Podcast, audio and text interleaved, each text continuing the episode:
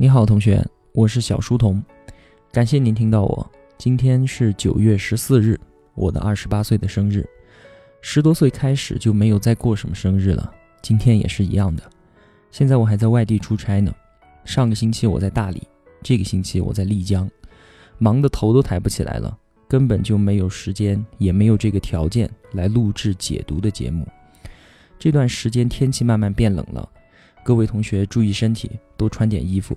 我又感冒了，您可能也能听得出来吧。今天干脆给大家录一个彩蛋好了，马上也是中秋节了嘛，祝每一位同学中秋节快乐，同时呢，也祝我自己生日快乐吧。那这次彩蛋说点什么呢？也没有特别的准备什么内容，更没有写文案，就和你简单的聊聊天好了。这次可不是什么正规的节目哈，也肯定没有那么严密的逻辑性了。既然是聊天嘛。那就说到哪儿算哪儿，可以吧？想和大家先说说小书童频道的事情。小书童频道开始是在今年一月份的时候，我开始打算做自频道。原因嘛，其实也没有什么特别的原因，就是觉得好像应该做一点有意义，并且自己也喜欢的事情。如果非要说原因的话，那可能是因为逻辑思维吧。我是去年年中的时候才开始听罗胖的节目的。听了之后就觉得，嗯，真的很不错。我惊叹于怎么别人可以这么厉害，说话的表达能力和对事情的逻辑梳理能力怎么可以这么的强？那我就想啊，我是不是也应该提升一下自己呢？跟别人学习一下嘛。所以我就开始准备做自频道这件事儿，开始买一些设备，开始调试啊。其实才开始的时候啊，我是打算在优酷上面开一个视频的节目。那我就尝试着录了三期之后，我自己看了一下，那觉得实在是不行。录制的工具就是一个电脑的摄像头，然后呢，声音输入设备就是一个几十块钱的麦克风，硬件就差得太远了。视频的质量出来之后啊，就感觉非常非常的糟糕，并且呢，我自己也没有办法做视频动画，像是开头还有结尾的动画，我自己根本就没有办法做，我不会做。另外最要命的就是，你想啊。作为一个讲座类的视频，你总应该有字幕吧？但是加字幕可就是一个纯体力活了，你要一秒一秒的把那个字幕加上去，这样大量的机械工作，我一个人根本就拿不出这么多时间，更何况我还是兼职。我现在每天早九晚六的上班，偶尔呢还要像现在一样在外地出差，所以视频就肯定不行了，我立马就放弃了。后来我就决定在音频平台上面发节目。音频的效果做出来，我觉得还凑合吧。那么就在今年三月一号的时候，开始在喜马拉雅平台上发了第一期的节目，到现在为止呢，也做了有半年了。节目总共有六十多期了吧？现在喜马拉雅上订阅同学有三万多。紧接着，我是在三月七号的时候建了小书童频道的 QQ 交流群，在上个月，也就是八月份的时候建了二群，现在两个群。全部同学加起来有两千六百多位同学。那微信公众号呢，是在五月份的时候开通的，到现在为止，公众号的订阅户有七千多人。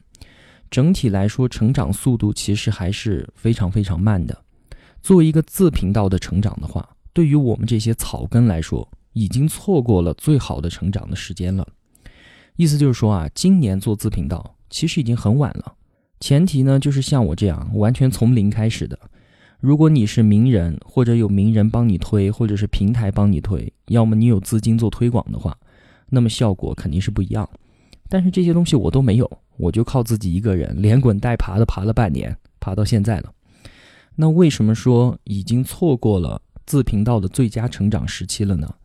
嗯，我分开说吧，先说喜马拉雅和蜻蜓这一类音频平台，别的先不说，你看看啊，上面有多少主播在做节目。你随便打开喜马拉雅的首页，里面你就会看到十多个大的分类，随便点一个进去，里面呢又有十几个子分类。你再进入子分类，就可以看到专辑，然后你就用手指往下滑，往下滑，往下滑，根本就滑不到底。你可以想象一下，一个自频道的专辑能够被用户发现并且喜欢的概率有多么的低。所以很多很多的主播可以说还没开始就已经挂掉了。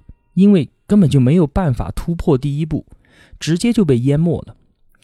那么我为什么要选择解读逻辑思维推荐的这些书呢？当然，一方面肯定是这些书的质量都不错，但是更重要的是推广啊，推广的原因。如果我一开始就打小书童频道的牌子，那早就没有我什么事情了。还有啊，现在每个 FM 的平台都已经发展的非常成熟了，无论是喜马拉雅还是蜻蜓，能够被推送到首页，或者是能够被推送到分类展示位上的，要么就是名嘴大咖，要么就是平台他们自己培养的主播。其余的像我们这些草根主播啊，想要被用户看见的几率微乎其微。而如果是在平台还比较小的时候，我们就进去的话，而且我们的节目做的还比较有质量的话，那么就算不能够被推到像是首页流量这么大的地方，被推到一个频道的展示位上，机会也还是蛮大的。因为一开始是竞争也比较小，另一个呢，平台它刚刚起步，它需要发展。那么也需要大量的优质内容在它的平台上面展示，对不对？啊，再说 QQ 群，QQ 群的作用其实就不是推广，也没什么好说的，它就是一个交流平台嘛，满足我们的互动的需求。QQ 群它就不具备推广的属性。不过同学们在 QQ 群里面互相交流、答疑解惑，其实也挺好的。相比于其他的 QQ 群来说啊，我们都是通过小书童频道被聚集到一起的。所以在 QQ 群里面的同学的素质都要比其他的 QQ 群要好得多，是吧？最后呢是微信公众号，微信公众号它就具有推广的属性了，它比音频平台的传播能力要强的太多太多。如果说小书童频道真的能够做起来的话，那么唯一的指望肯定就是大家都来帮我转发，来帮我分享，其他真的别无办法。在 QQ 群里面啊，很多的同学也帮我出了这样那样各种主意，我很感谢大家的在意和关心。比如说，有的同学建议我收费啊，开始盈利啊，组建自己的团队啊，等等等等的。但是现在最大的问题呢，还是要解决流量入口的问题。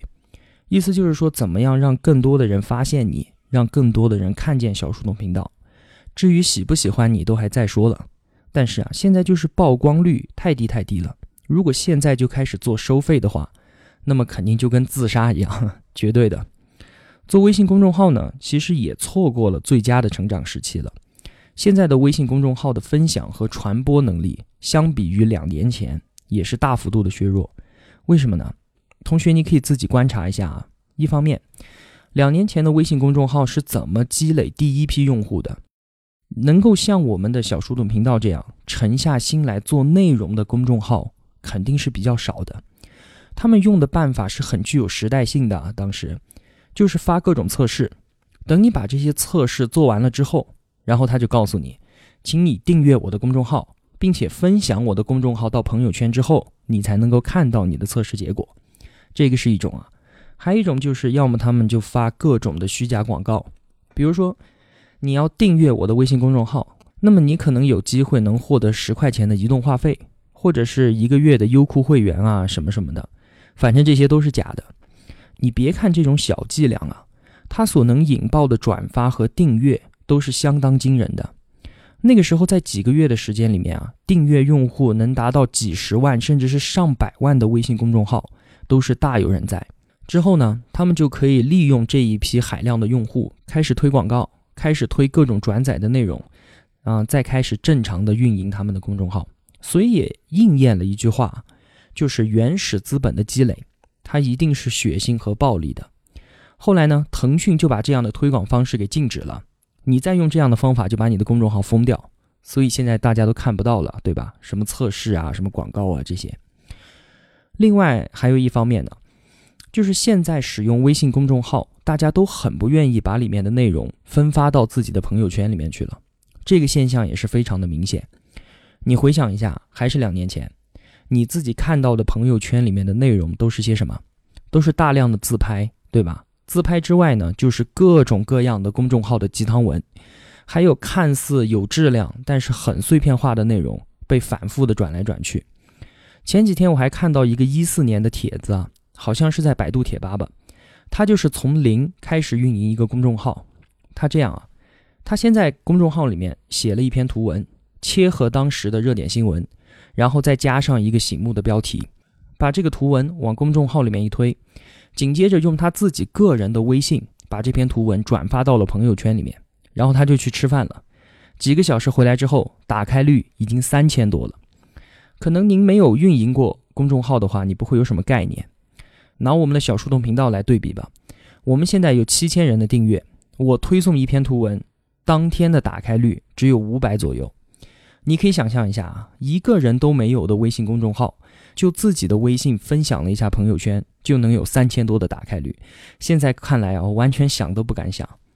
所以说，现在微信用户相比于以前，不那么热衷于分享图文了。因为大家能看到的貌似有点价值的图文实在是太多太多了，嗯，这个是第二个。还有一方面就是啊，微信公众号的打开率它在持续的下降，这是所有公众号所面临的一个共同的问题，就是虽然用户关注了你，但是你推送的消息啊，他根本就不打开。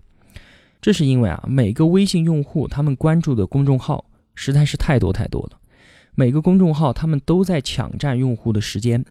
现在一个公众号啊，正常的打开率只有百分之十左右，能到百分之十五的就已经是相当有质量了。我教大家怎么看一个微信公众号有多少人订阅啊？你就看它的打开率。如果它只有一千的打开率的话，那么它可能有一万多的订阅数。如果是它每篇都是十万加的图文，那么它肯定是一个超过百万级用户的大号了，就非常厉害了。吴晓波的微信公众号现在应该有两百多万订户了吧？罗胖应该八百多万了吧，所以啊，就凭这个数字都能说明他们实在太强了。现在如果想从零运营一个不用说百万级的公众号了，就算能让我运营到十万用户的公众号，都已经是相当困难的事情了。现在小树洞频道每天的增长是三十左右，您可以帮我算算啊，要多长的时间才能到十万？所以啊，我跟罗胖跟吴晓波他们比，实在是太小太小太小了，小到什么程度啊？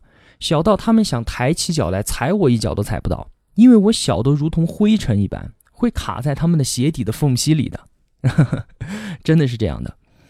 可能你会觉得一个自频道是不是能够活得下来，节目质量才应该是最最重要的，应该占到百分之八十，甚至是占到百分之九十的权重。是的，我在开始的时候啊也是这样认为的，但是经过这半年，我发现啊质量和推广。他们两个同样的重要，大概各占一半吧，五十对五十，并且质量好，并不等于你就应该被传播。酒香不怕巷子深这句话在以前是适用的，但是现在互联网的庞大信息流，完全可以把你的酒香都全部淹没掉，这可一点都不假。说了这些东西啊，也不知道你感不感兴趣。我主要是想和你聊一聊小书童频道的现状。哦，对了。还有一个事情都忘记说了，就是我为什么会选择书本的精细解读这样的节目形式？你看啊，现在的主流书本解读都是什么样子的？都是半个小时说完一本书，或者是十分钟让你读完一本书，对吧？像这样的解读节目呢，感觉很轻便，又很容易被转发，用户呢也愿意接受。听完了之后，感觉自信满满的啊！我又读完了一本书了，我学到了书中的所有精华知识。才用了十分钟，或者才用了半个小时，实在是太值得了。但是不好意思啊，真相不是这样的。为什么呢？这就要说到现在互联网所带来的大量碎片化信息的问题了。同样的，这样十分钟的解读，它也是碎片化的知识传播。我可不是说它毫无价值啊，我只是说它的意义确实不大。你可以想想看啊，到目前为止，你在互联网上。看过了多少的帖子和多少的千字文，几百篇算少的吧？听我节目的同学看过上万篇的人肯定是有的。那么好，你还记得多少？请问，你能转述其中精华内容的又有多少呢？有没有百分之五？甚至有没有百分之一啊？为什么会这样呢？这是因为我常常说的知识内化的问题。如果要把这个东西说清楚啊，就会有点啰嗦了。我就简单的说一下好了。因为在我看来啊，每个人的价值观也好，每个人的知识体系也好，或者就叫他认知能力吧，它的形成呢，像是一棵树一样的，它下面有根，有粗壮的树干，然后上面开始开枝散叶。那么所谓的知识内化的过程啊，就是要把新学到的知识嫁接到你自己的树上面去。而互联网所带来的海量信息呢，那些鸡汤文。那些千字文、那些短平快的解读，他们这些东西啊，就像是草原上的花一样，非常的漂亮，非常的美丽，并且非常容易采摘。但是啊，问题就是这些东西你是没有办法嫁接到你自己的树上面去的。草原上的花，它只能开在地上，而不会开到你的树上。这个比喻不知道你能不能理解啊？我曾经也是觉得，我手里面拿着一个互联网的终端，手机嘛，随时都在我的口袋里面。如果我遇到什么问题，我打开它，我可以百度啊，上面基本上有所有问题的答案。现在用，我现在就搜。那么我要记住它干嘛呢？我干嘛要去啃那些整本整本的，看着虽然逼格很高，但是毛用都没有的书呢？我去啃它干嘛呢？是啊，原来我也是这样想的。但是长此以往的话，我心中就只会有一片小草原，草原上不断有新的花盛开，也就不断的有旧的花凋零。你永远都长不出那棵不断长大、不断长大的树，你永远不会有能够触碰天际的枝叶。也不会有深插土壤的根茎。然而，书这个东西啊，它其实本身就是一棵树，它就是作者心中那棵树的缩影。它和作者本人一样，书就体现了作者的价值观，体现了他的知识体系，里面有鲜明的论点和详细的论证。最重要的是，它有清晰的逻辑链条。我在群里面好几次也说到啊，就是说什么才是有价值的观点，不是结论。肯定不是结论，而是一种观察角度和一种思维模式。也就是说，你要捋清楚这个观点它是怎么推导出来的，一定要把它的逻辑链条给梳理清楚，那么你才有可能把这一套观点内化，才有可能把作者的树嫁接到你自己的树上面去，对吧？而如果我解读一本书只是半个小时或者是十分钟的话，那么我怎么可能把书中观点的逻辑链条说得清楚呢？根本就不可能。我最多能把结论告诉你就不错了。比如说刚刚完结的解读人简，本来我的节目预定时间是十五分钟一期，每一期只说一个内容，但是我发现说不清楚，哎，不行，说不清楚，那么我就把节目的时间延长，再不行的话，我就分成两期节目来说一件事儿。一定要把这个观点的逻辑链条给梳理清楚，这样的知识传达才能帮助你内化，我才觉得这是有意义的知识分享。所以说啊，如果你用采花的办法去移植一棵树的话，那么这棵树它怎么可能在你的心里面活得下来呢？我因为小书童频道啊，非常非常认真的精读了四本书，查阅了大量关于这四本书的相关材料。我现在可以在任何时候随意的复述这四本书里面的内容，一点问题都没有，因为这四本书的内容啊，它已经缝合到我自己的知识体系里面去了，树已经嫁接活了。但是我现在却没有办法复述我昨天看到了什么新闻，我看到了什么资讯，什么千字文，因为他们并没有被缝合上去，也没有被接活嘛，所以啊，这些就不是我自己的知识。而是永远放在我手机里的碎片化的内容。当然了，我并不是说碎片化的知识就一定没法内化，而一本书就一定可以内化。我不是这个意思啊。这个东西如果要再展开来说的话，那么就没完没了了。怎么能够有效的读一本书，和怎么把碎片化的知识整合到自己的知识体系里面去，这个话题我们以后有机会再说吧。这期彩蛋我还想说点别的事情。那后面我就说说我自己好了，因为在 QQ 群里面啊，或者在微信公众号里面，随时都会有同学问我各种关于我自己的事情，想了解一下我。那今天我就简单的说说好了，也就满足一下大家的好奇心吧。我是八八年出生在一个非常非常普通的家庭里面，家里面呢，从我爷爷那一辈就是军人出身。不过可惜的是，我并没有体验军旅的生涯。我今年二十八。现在呢，在云南昆明，这里是我土生土长的地方。不管是上学还是工作，从来都没有离开过这里。我从小学到初中再到大学，都是在昆明读的。从小到大的学习和生活呢，也没有什么出彩的地方，平平淡淡的。所有的学校也都是普普通通的学校。经常有同学问我啊，说我是什么专业的，然后我现在在哪里工作，做什么工作的？是这样啊。我上学，我只读到大学的本科，专业是会计。后来呢，零九年的时候毕业了，就来到一家大型的国有企业里面，一直干到现在。但是我的工作内容和我的专业真是一毛钱的关系都没有。我觉得这个事情其实也蛮普遍的吧，就是学校里学习的专业和自己从事的工作并不对口，所以人生总是有很多很多的岔路嘛。可能每一个选择都会影响到你的一生，但是从来都不曾有哪个选择是所谓的好的选择，或者是所谓的坏的选择。所以我觉得只要选择往前面走，它就是一个好的选择。只要选择能够做更好的自己，那么它一定就是一个成功的决定，对吧？至于工作单位和工作内容啊，我实在是不方便在节目里面透露，毕竟没有哪家单位可以容忍自己的职工在外面做兼职的，对吧？所以还请大家谅解一下吧。还有个人生活的事情，我也可以和大家聊一聊。我已经结婚了，是去年一月份的时候，这其实是一件蛮骄傲的事啊，就是我的妻子。是我的高中同学，我们两个经历了十年的爱情长跑，最后呢，还是在一起组建了自己的家庭。我觉得这是一件很值得炫耀的事情啊！毕竟这样长时间的恋爱经历，不是每一个人都能有幸经历的，你说对吧？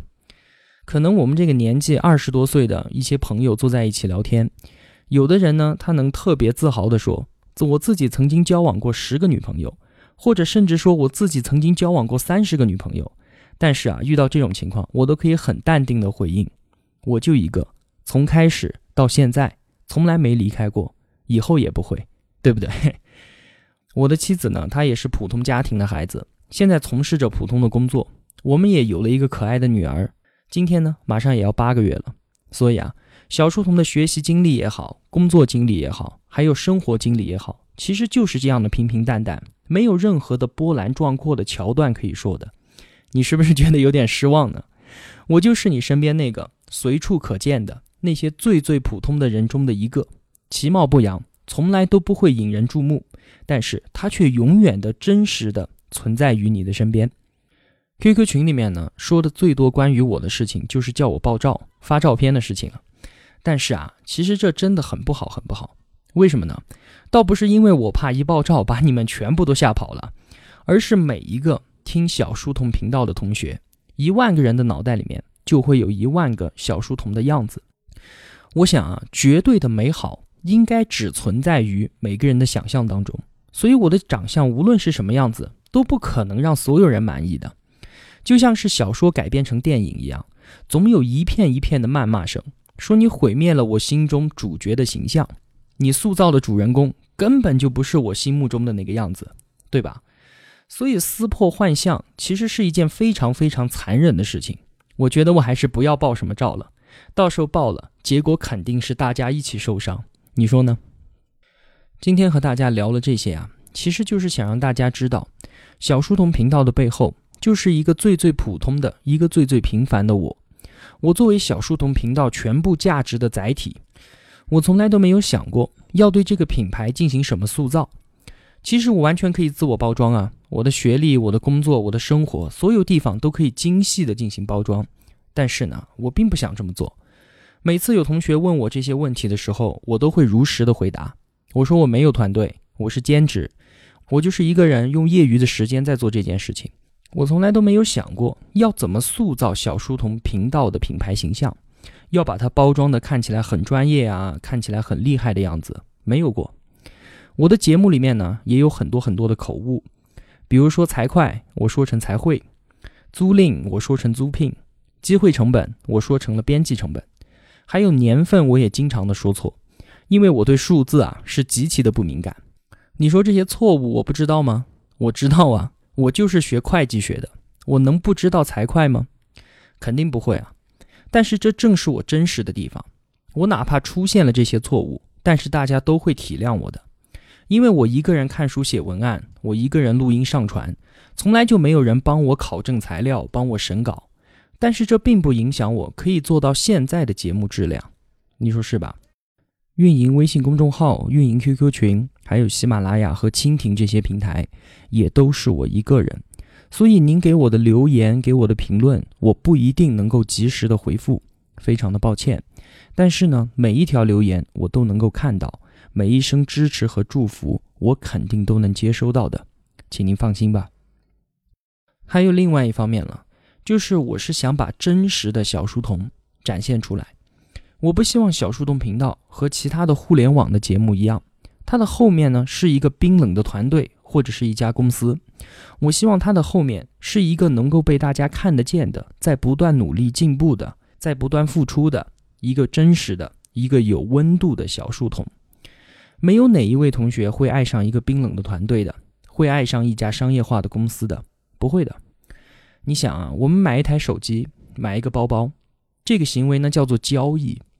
我们会想尽可能的少出一点钱，而不是会说，为了你的团队，为了你的公司能够发展，我就主动的愿意多给你几百块钱。